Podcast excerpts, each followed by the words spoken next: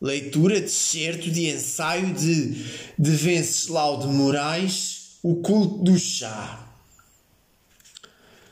Eu vi Oana uma vez nos parques de Kyoto, quando em peregrinação primaveril se vai contemplar, à luz da lua, a célebre cerejeira de Gion, toda vestida de pequeninas pétalas.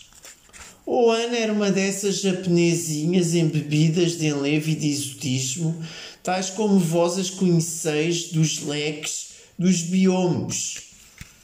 Isto basta, à falta de melhor, para definir o vulto em miniatura, esguio e ondulante, coberto de sedas preciosas, e para imaginar-lhe o rosto pálido em forma de pavido de melão, os olhinhos cerrados, os finos traços das sobrancelhas em viés, a boquinha sorridente rubra, lembrando uma cereja, e o penteado, o penteado colossal, como uma enorme borboleta de azeviche que lhe houvesse pousado de asas abertas, uh, perdão, de asas abertas sobre a nuca.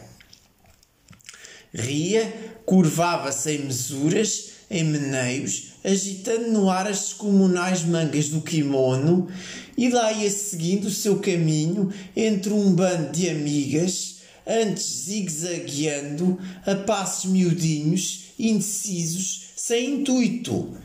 E eu ia pensando que ali estava, em carne e osso, a companheira deliciosíssima, as de graças e fada de sorrisos, para quem pudesse oferecer-lhe, japonês claramente, uma casinha de papel em extremos de limpeza, com duas esteiras sobre o chão, um bolo com chá, um prato com confeitos, uma jarra com ramos vicejantes e à frente o jardinzinho. Bambus estofados, azáleas em flor, pedras musgosas, o pequenino lago, onde peixes vermelhos nadassem pachorrentes e rãs coachassem em noites estivais. O Ana e Nauataru amaram-se. Não se sabe porquê, porque eram ambos jovens, vizinhos, conhecidos, e em circunstâncias semelhantes a juventude atrai a juventude. Quando esta inclinação foi conhecida, as duas famílias irromperam em não dissimulados azedumes. O casamento era impossível. Se a adoção de um filho alheio podia resolver em teoria o problema, quem vinha sujeitar-se ao sacrifício? os Yamaguchi, os Fukumoto, mas nem um nem outros, com os diabos. Os nomes das duas famílias, procedentes de uma linhagem tão remota que em vão se tentaria investigar-lhes a origem, gozavam em todo o império de um prestígio inconfundível.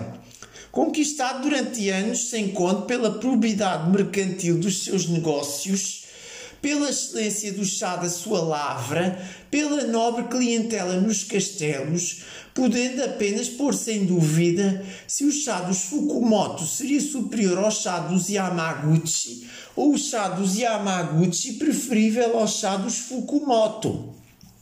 Ora, mercê de um capricho de estovados, investir por uma adoção do acaso, um estranho na posse de tal nome e um gil dos nobres encargos que competem a um futuro chefe de família, Fukumoto ou Yamaguchi nem por brincadeira se propunha que Oana e Nawataro se casassem, entendia-se. Era esse mesmo seu dever, de perpetuar pela prole os nomes dos avós mas confiassem no bom tato dos pais que saberiam escolher os noivos do seu agrado em condições de não virem perturbar a paz das famílias e ferir o amor das tradições. Muito bem. Quando os dois namorados se convenceram da impossibilidade de viverem um para o outro, tiveram certa noite uma furtiva entrevista à beira do Ujigawa, a pitoresca ribeira que então serpeava em grande cheia de águas, resultado das últimas chuvas copiosas. Deram-se as mãos, parece, sorriram-se um para o outro, não sabe o que segredaram entre si, porque ninguém está ali para os ouvir. quando ao romper do dia as moças de Uji seguiam para a penha do chá, em ranchos galhofeiros, quedaram-se de repente junto ao rio, cheias de espanto, de pavor, vendo a boiar dois corpos detidos na maranha dos juncos, rígidos, lívidos, mortos, porém sorrindo ainda e dando-se ainda as mãos. Nestas águas do rio Dudzi, tão milagrosas que são, lavam-se todos os males de que sofre o coração.